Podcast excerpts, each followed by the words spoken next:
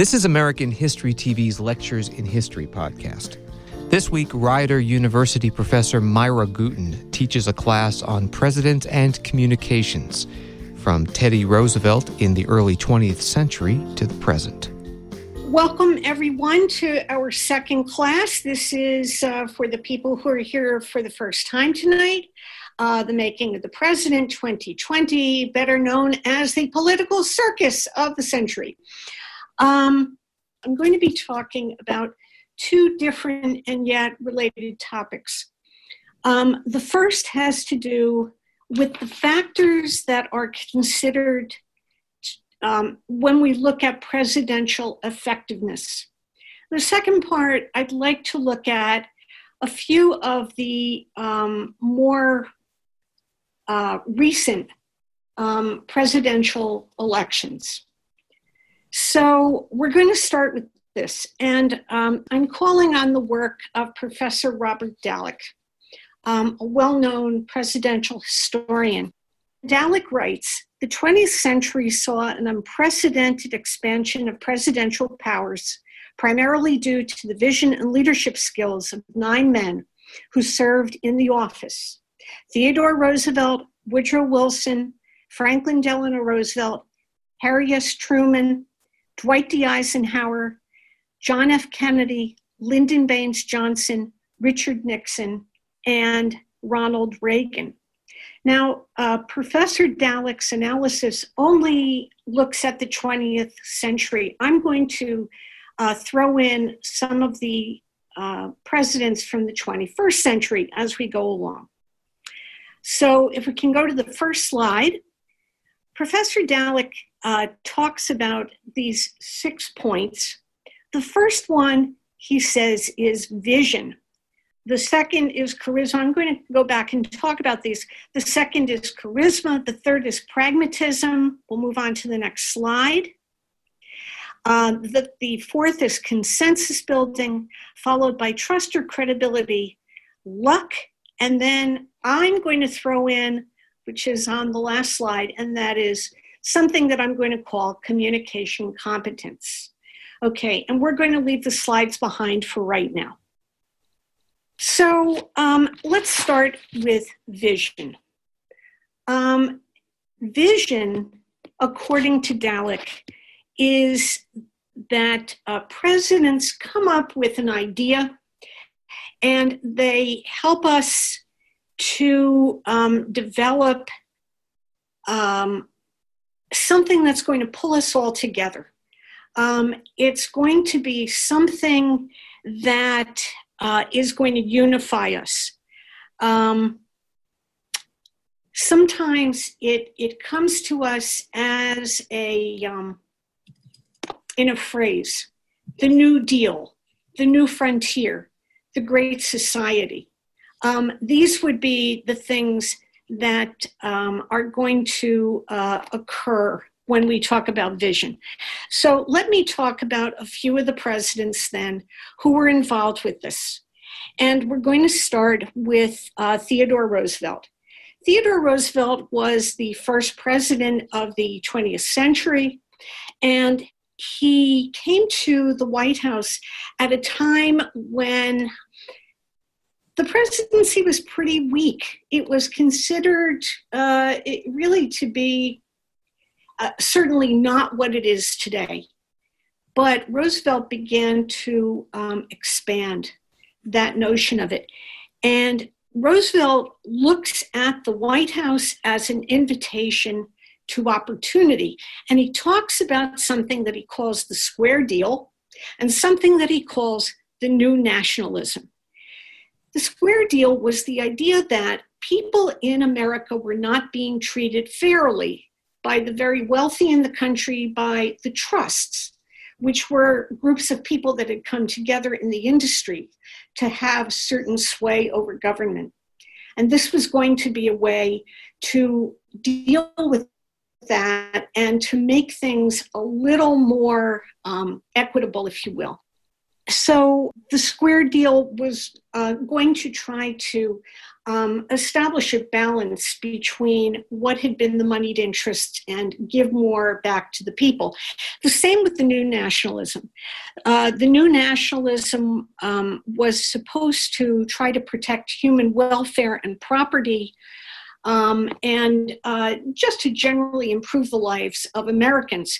Now, um, to go along with the vision, um, Theodore Roosevelt had an idea that all of us have benefited from. He was a conservationist, and it was because of him that we eventually had and now have the national park system. Um, the national parks, of course, um, enjoyed by millions of people every year, and they're an enduring legacy to TR. Um, another person with um, vision Woodrow Wilson, who spoke about something called the New Freedom. He said that the New Freedom stood for the idea of restoring unfettered opportunity for individual action and being able to employ the power of the government on behalf of social justice. Now, it's kind of interesting that this comes from Wilson because if you've been following what's transpired since the death of uh, George Floyd, then you know that um, some of the ideas that Wilson expressed were racist in nature. But he didn't seem to propound those ideas while in the White House and instead really did fight for some social justice uh, revisions and legislation. Okay, if we're looking for the gold standard as far as vision, the person that we need to think about is Franklin Delano Roosevelt. Roosevelt, of course, comes to the White House at a, um, a most uh, serious time in American history. It's the depths of the Depression. 25 million people are out of work. And um, he goes to the Democratic National Convention. He becomes the first modern presidential candidate to fly to a convention. Um, just the fact that he flew was a big deal because presidential candidates were not flying around in the 1930s. But he flew to Chicago and he stood in front of the people and he said, I pledge you, I pledge myself to a new deal for the American people. And um, that showed extraordinary vision on the part of FDR. Um, I, I, assume that many of you know about uh, some of the uh, accomplishments of, first, of the New Deal, but during the first 100 days, and we now talk about 100 days of any presidential administration, um, some of the legislation that would become part of this New Deal is put into effect. And it includes things like the AAA, which, the, which is the Agricultural Adjustment Act it includes FERA, the Federal um, Emergency Relief Agency. It includes uh, the uh, National Recovery Act. Now, interestingly, what finally pulls the country out of the depression, and I just want to ask if anyone knows the answer to it to this. What is it that finally goes beyond the New Deal and gets the country out of depression? Does anyone know? Hard for me to see. Um, does someone want to speak out? Uh, yeah, World War II.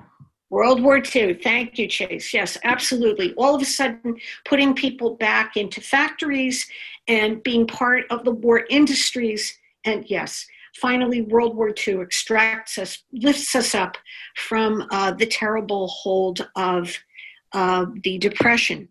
Now, Roosevelt does something um, as part of his vision that um, speaks to communication and is really considered um, extraordinary in its own ways.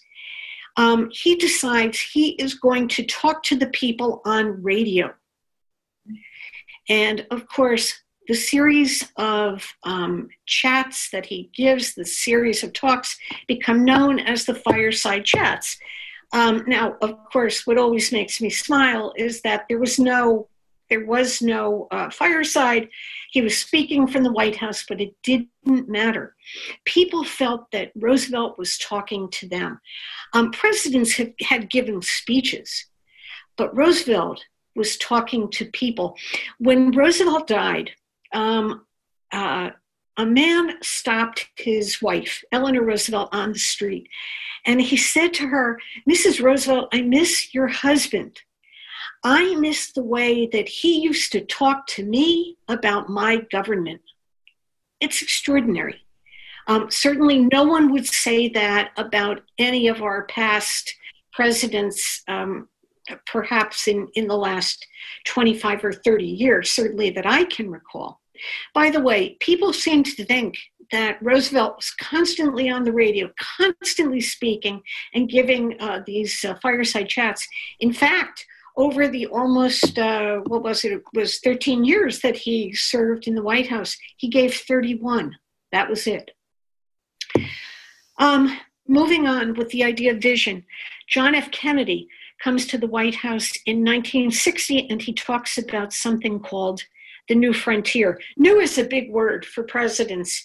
And uh, Kennedy says that um, he wants to see money spent on social reform and welfare, as well as there being ambitious projects like going to the moon. Unfortunately, he never lived to see it, but it would happen before the end of the um, uh, uh, the uh, decade.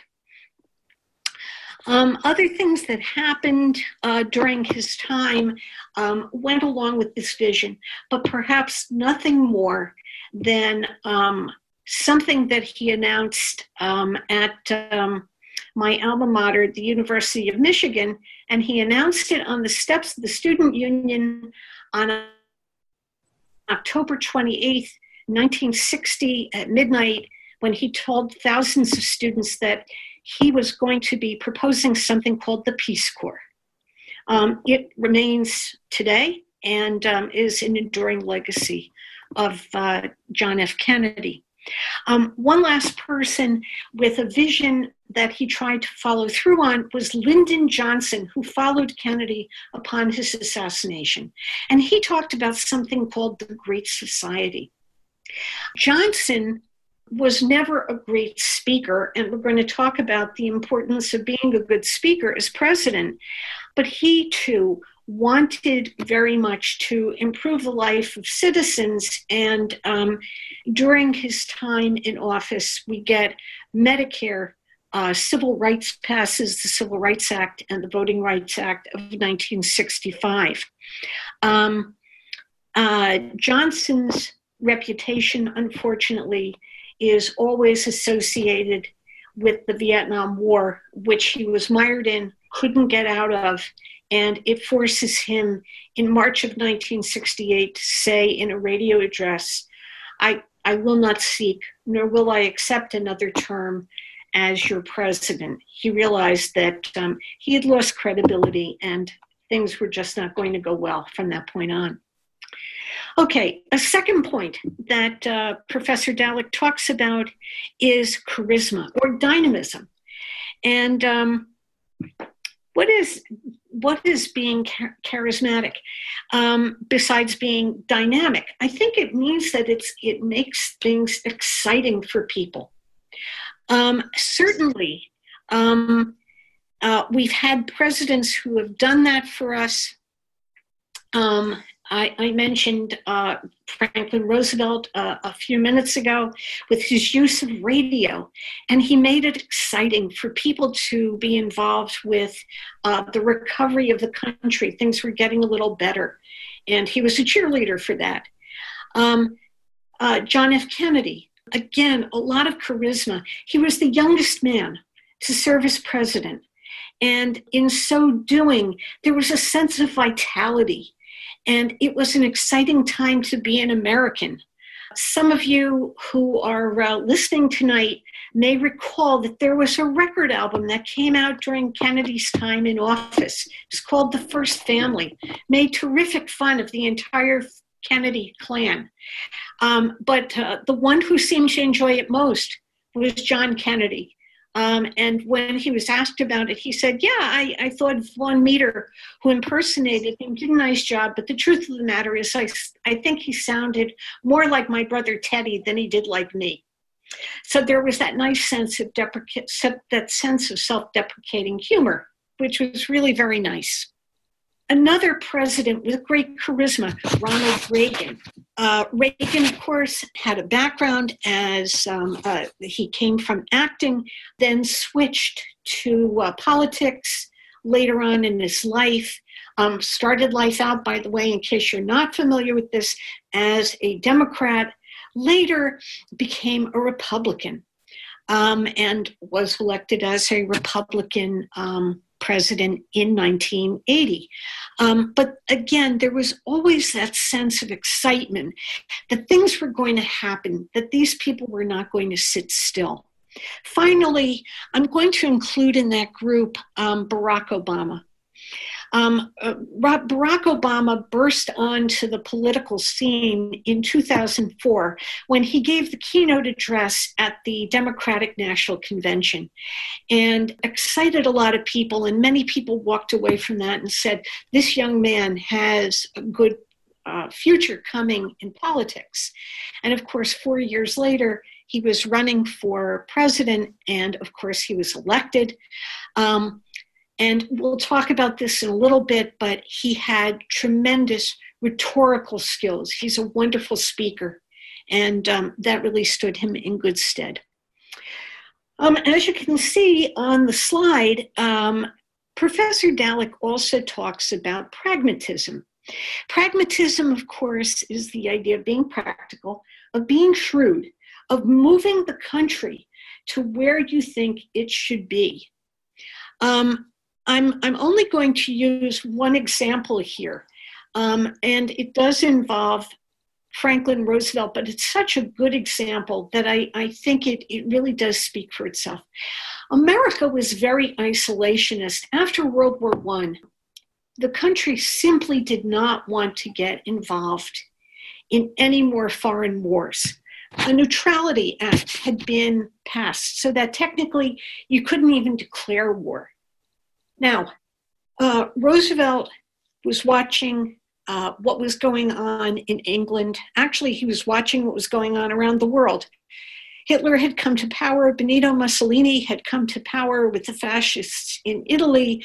There was a, a large movement towards militarism in Japan.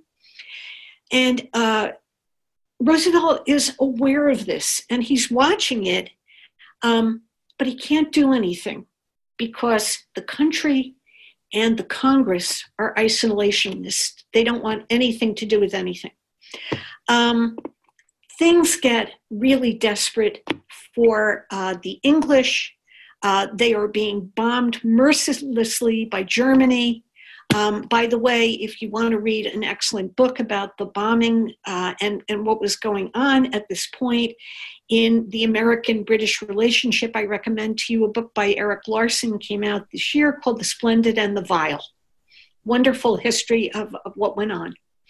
At any rate, um, Churchill is appealing almost daily to Roosevelt, saying, please, we're not going to be able to hold out against Hitler much longer. And um, Roosevelt is trying to move the American public and the Congress towards helping, and they're not buying it. Finally, he gives a speech. And I'm just going to read a quick excerpt from the speech. And he says to them, he says to the Congress and to the country, um, suppose my neighbor's home catches fire and I have a length of garden hose four or 500 feet away.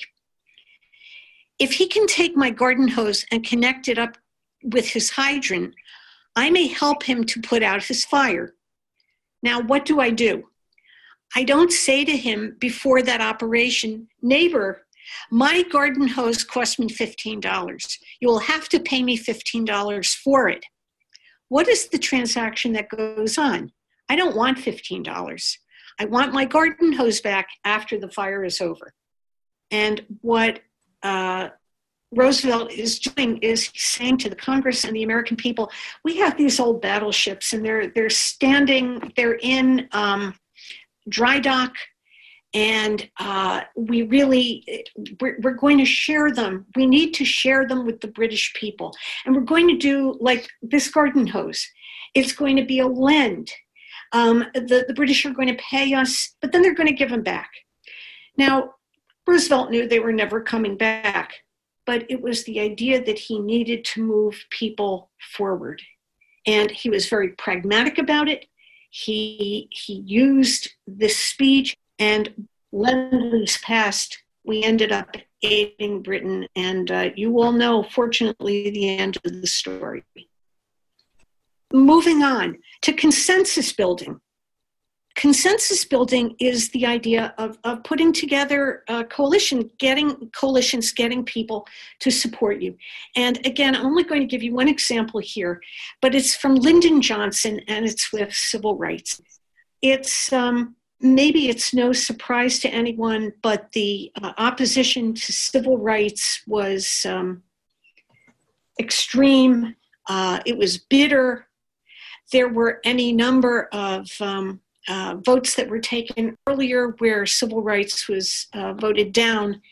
Um, but finally, um, Lyndon Johnson, interestingly, a Southerner, is able to put together a coalition of um, Democrats and Republicans who believe in doing the right thing, in social justice, and Johnson goes out and he sells it to the people and he gets the consensus, he builds the support, and civil rights passes. And um, it is the law of the land. Trust and credibility. Um, if you have um, no trust um, and credibility, then you're pretty much kaput as president. Um, if uh, anyone remembers um, uh, President Jimmy Carter. Carter lost his credibility over a number of things that he was doing, and, and it really doomed his presidency. For uh, Johnson, for Lyndon Johnson, he lost that trust and credibility because of Vietnam. People just did not trust him anymore. Um, it, the question has been raised, though I'm not sure that, that we'll see it play out yet for a while, uh, whether President Trump has lost a lot of credibility with regard to coronavirus. We'll see. Um, that one has yet to be um, to play out, and and uh, you know we'll see it this fall. I think that probably um, uh, Donald Trump is very unlucky in that he was kind of moving along very well to reelection uh, because the economy was quite good. And then uh, coronavirus hit and turned all of our lives upside down. Now, I have a question, and again, anyone, please um, go ahead and yell it out. Does anyone know, and it was in the 20th century, who is considered to be the unluckiest of presidents? Probably Carter. I can't hear you. What? Coolidge? Who would be considered to be the most unlucky president of the 20th century? Nixon, maybe? President Nixon? Why would President Nixon be considered the unluckiest president? Watergate, maybe? Well, um, think of you know an event that really you can't control. Unfortunately, you know there there was there were certain issues where um, President Nixon could have done some controlling um, with Watergate. Okay. Going once, going twice. Kennedy. Kennedy. Why would Kennedy be considered the unluckiest president? Because he was assassinated because well yeah being assassinated definitely is a very unlucky thing but no no. Okay i'm going to help you here. Um, it was herbert hoover. Now why hoover? Well hoover comes to uh, office in march of um, 1929 by the way herbert hoover always gets a bad rap. He was really a very very brilliant man um, had fed much of europe after world war one. Um, comes to the White House. He's in office. It's March. And in October of 1929, the stock market crashes and the Great Depression begins. One historian wrote that Herbert Hoover came to the White House paused for a grand job of building, and instead he was obliged to patch. He was pretty unlucky. Harry Truman used to say that um, uh, Herbert Hoover did not create the Depression. The Depression was created for him, but it didn't matter. Um, he could not uh, help the United States to, to push out from uh, uh, the weight of the Depression, and um, he was. Uh, he, he lost the election of 1932 to Franklin Roosevelt in a landslide. Okay, um, so understanding that um, luck would have uh, this effect for certain presidents.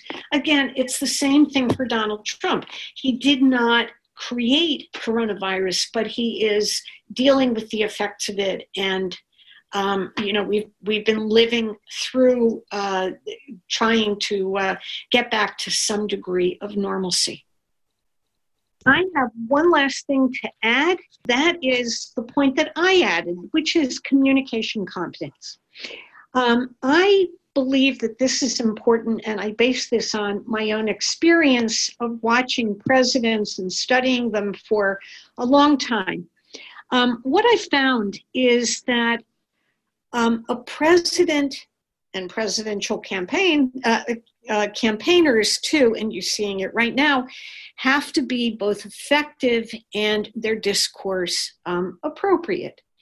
Um, you need to be at least a decent speaker, better if you're a good speaker, best if you're an exceptional speaker. Okay? So, um, among exceptional speakers, we would certainly have to put Barack Obama. We would have to put um, Franklin Roosevelt. Um, maybe in the, the next uh, tier down, perhaps Bill Clinton.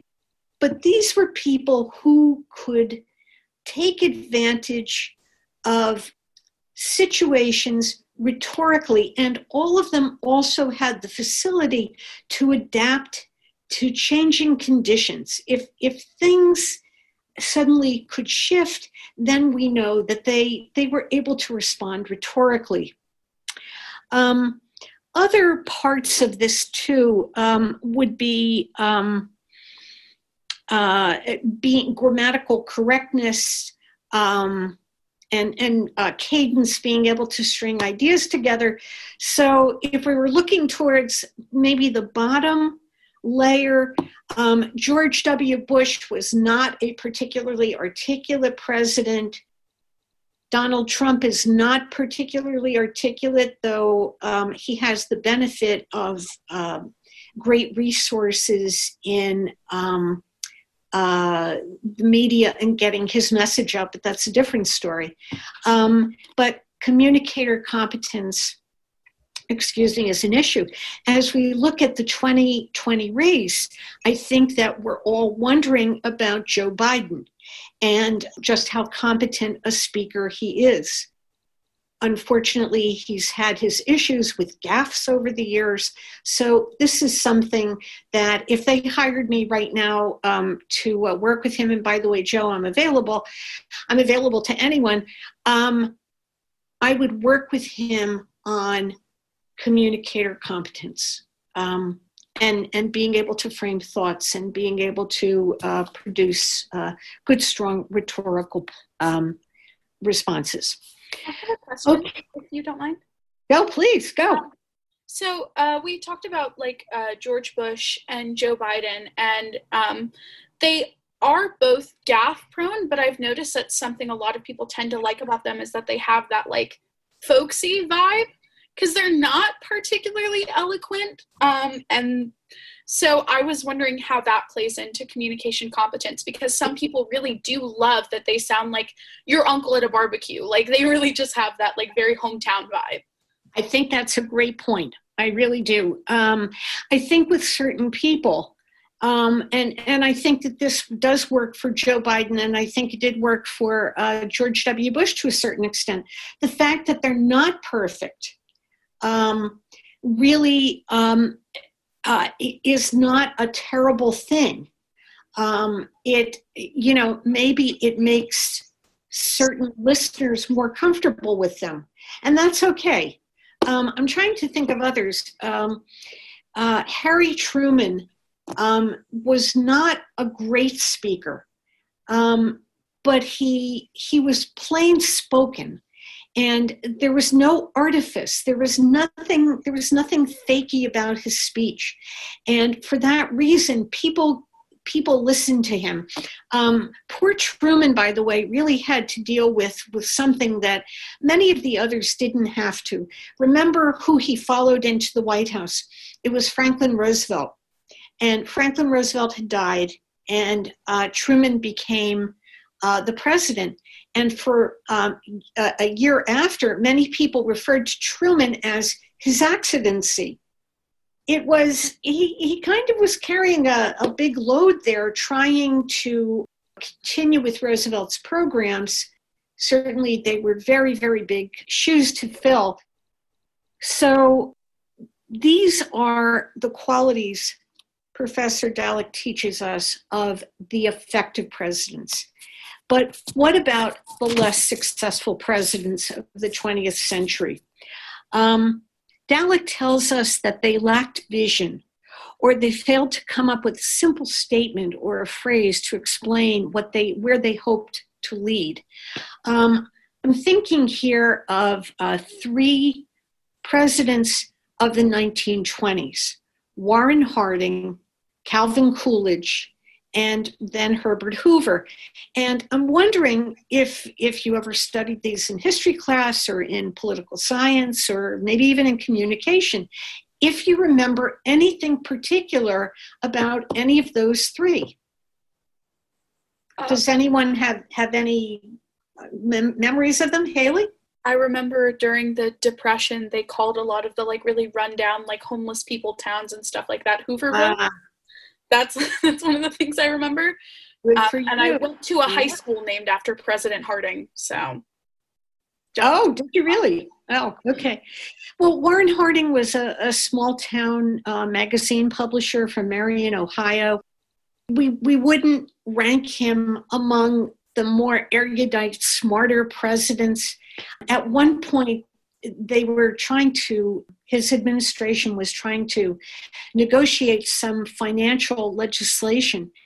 And hoover said to uh, i'm sorry uh, harding said to one of um, his secretaries you know i wish that, that, that there was a book that i could buy that would explain these economic points.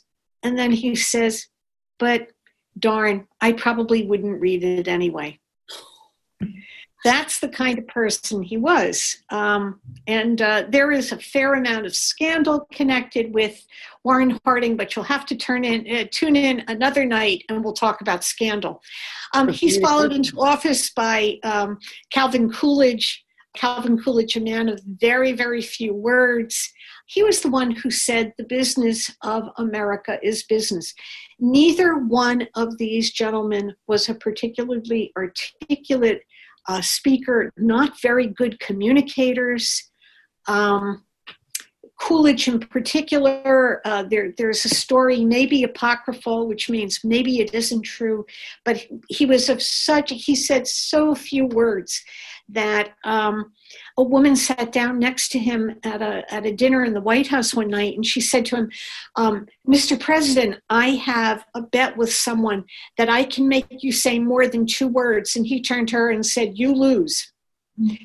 That's the kind of person that he was. And of course, with Hoover, again, um, he was a brilliant mining engineer, but he was not a good communicator.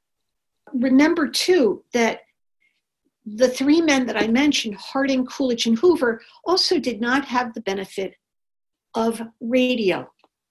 Radio really, you know, comes into its own around 1927, and I, if memory serves me, um, Hoover does make a few, um, a few uh, speeches on the radio, but they don't use it very much. Um, I haven't mentioned Dwight Eisenhower, and uh, he was actually one of the better presidents. Was not a man, as as uh, historians would tell you, of of many words, was not one of the greater communicators, but um, did have some vision. It's because of Eisenhower that we have the, in, the interstate road system that we have. So um, I don't know that I, you know, I would put him as one of the more successful presidents. But um, the other things um, that we might consider with these less than uh, successful presidents is that um, they weren't pragmatic enough to make the deals that, that needed to bring the country along to be in step with them. And they lacked the charisma and the strength of character to really, really lead. So, um, as we look at all of these, um, I think you can see certain elements in every president, even those who we would call failures, had some of these qualities, probably not in, in great, um, uh, not in a great amount, but um, perhaps there was a part of Harding that was pragmatic. Perhaps Coolidge did have um, some ability uh, to uh, have people trust in him. But the people that we remember are those that have all of the characteristics that Professor Dallek mentioned. Are there any questions? Otherwise, I'm, I'm going to tell you a little bit about some presidential campaigns, but any questions? I had a question. So you said that uh, President Wilson passed some social justice legislation while he was president. I was not aware of that, and I was wondering if you could give some examples because I have heard some uh, things that were pretty bad about him in the opposite direction, like that he resegregated the military, and um, it's also widely known about that he screened uh, the pro Klan film "Birth of a Nation" at the White House. So I was just wondering if you could explain some of that because I was a little perplexed by that point. Okay, um, and and I just found out recently, um, the, the you may have found it out before me that um, while um, Wilson was the president of Princeton University, no black students were admitted. Yeah, I Um, well, I didn't know that, but uh, I'm, I- I'm not surprised. Yeah, and um, I, I don't know if a decision was made about this, but there was supposed to be something done um, with regard to the, the name of the Woodrow Wilson School of Public Affairs. I'm not sure if his name was removed from it. Yes. They voted to It remove. was? Did they vote it? They voted to remove it. I wasn't sure. Okay, thank you. Um, by the way, it, it might not surprise anyone that um, he wasn't really in favor of women getting the vote. But then when um, uh, voting passed for women, when the 19th Amendment passed, um, he certainly went along with it. Um, I, I always found it interesting that he didn't support the vote for women because he had three daughters. And you, you would think maybe. Okay, so I know that there was some legislation that was passed during his time in office that had to do with um, trying to um, do some things to increase public housing.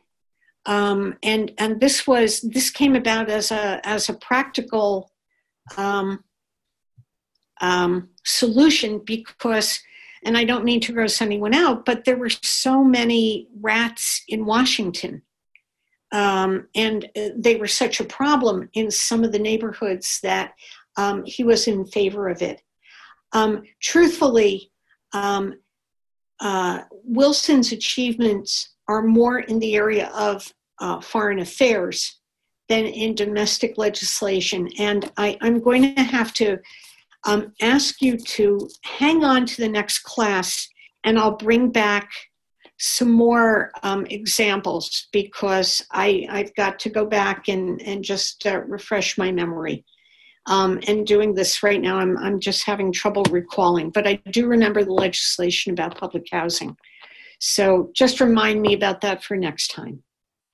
Okay, very quickly, um, I want to shift gears and uh, talk about a few elections and um, maybe uh, just just tell you a little bit about some of the um, uh, communication elements that uh, were um, functioning there, and um, also to possibly refer back to a few things that Professor Dallek said.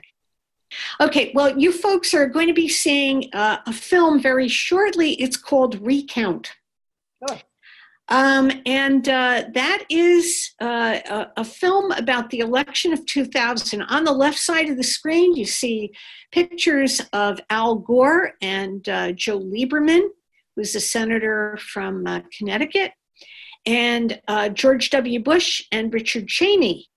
The election took place, and as some of you may remember or you may have read about, um, it seemed at first that Gore had won and uh, then it seemed no, that um, George W. Bush had won the state of Florida, so he had won. Um, Al Gore, who uh, was Bill Clinton's vice president, conceded.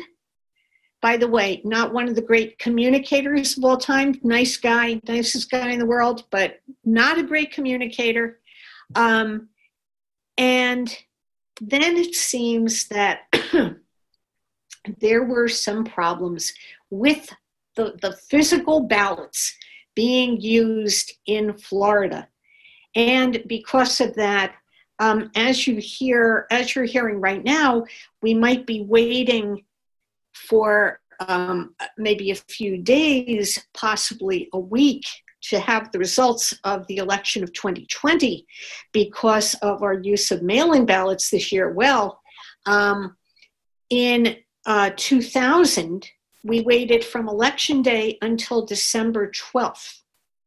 Um, and that is because of all of the litigation that took place in this particular race.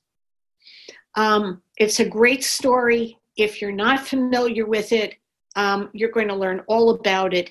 Um, but uh, again, a, a, fascinating election with um, an unexpected outcome. 2004 has never struck me as one of the, the, the more interesting of the elections. The incumbent was George W. Bush and uh, Vice President uh, Richard Cheney. The challengers were John Kerry, who was a senator from Massachusetts, and uh, John Edwards, who was a senator from South Carolina there was a um, the uh, vice presidential debate had the spectacle of Cheney absolutely wiping up the floor with with uh, John Edwards. At one point, um, Cheney said to uh, to Edwards, "You know." Uh, Senator Edwards, I go down to the Senate every Tuesday, and um, I never see you. I don't recall having seen you. Um, there was also a controversy that developed uh, that had to do with something called the Swift boats. And we'll be talking more about it. But there were a group of veterans that said that some of the things that John Kerry was claiming that he had done during the Vietnam War really had not been his achievements. Um, the debates between uh, Kerry and uh, George W. Bush, if I had to rank them on one to 10, I'd give them an eh, because uh, they, there wasn't any electricity. There certainly was no charisma. Um, uh, even with that, though, um, Kerry came uh, perhaps a little bit closer um, than was expected because Bush Cheney piled up 286 electoral votes to and Edwards 251. That brought us to 2008. And that was, um, again, another election to remember. On the left, and interestingly, um, uh, please note that he has dark hair, uh, is Barack Obama. And uh, below him, that uh, youngster from uh, Delaware, Joe Biden on the upper right, John uh, uh, McCain and Sarah Palin, the governor of Alaska. Um, by the way, it's something interesting for you to do, which has nothing to do with anything. But take a look at the pictures of the presidents when they were inaugurated and look at them four years later. Um, the changes are Professor. Yeah, you know, they, they age. It's, it's, it is not an easy job by any means, and it, it just takes so much out of you. Um, you know, today, uh, Barack Obama is completely uh, white haired, and uh, uh, that's not uncommon for those who have served. Uh, you know, certainly you look at Bill Clinton, it's the same thing. Okay, so yeah, go ahead. There's Please. also a really good movie about this election produced by HBO. It's called Game Change.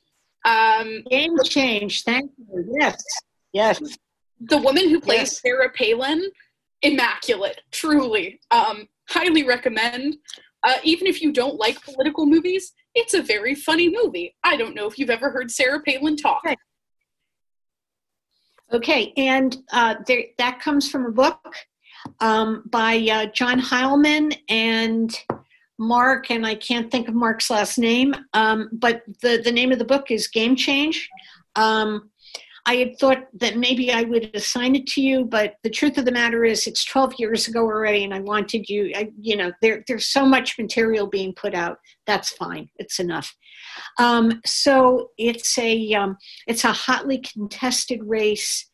Um, the uh, the debates between both Obama and McCain and Sarah Palin and Joe Biden are um, entertaining. Um, if you watch the debate between McCain and Obama, you're going to notice something that you won't see in all presidential elections, and that is uh, respect. Respect for each other. Um, they may have been on uh, very uh, diametrically opposed politically, but they respected each other.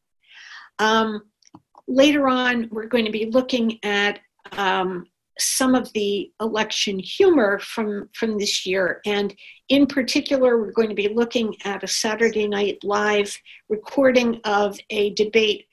Uh, I'm sorry. Um, uh, an appearance between Hillary Clinton, who lost the uh, nomination to Barack Obama and uh, Sarah Palin. So that's something that's funny and something that we'll look forward to. Um, 2012, um, a different election. Um, uh, the incumbents were Barack Obama and Joe Biden, and now uh, Mitt Romney, who had been previously the governor of Massachusetts, and Paul Ryan, who was from Wisconsin. He was a congressman. He would later become the Speaker of the House. Um, this is, I think, for this is a, a lesson to us all in the fact that one comment can so very easily sink your ship. And one thing that really went far to sinking the ship of Mitt Romney in 2012 was a comment that he made when he was asked in one of the debates about women in his administration. And he made the unfortunate comment that he had a binder full of female names. Now, that doesn't sound, it, sounds pretty innocuous, but it got blown up and um, he was ridiculed for it. It hurt. Um, but there was also something very unlucky for um, Romney and Ryan in that election. And um, folks in New Jersey might really remember this.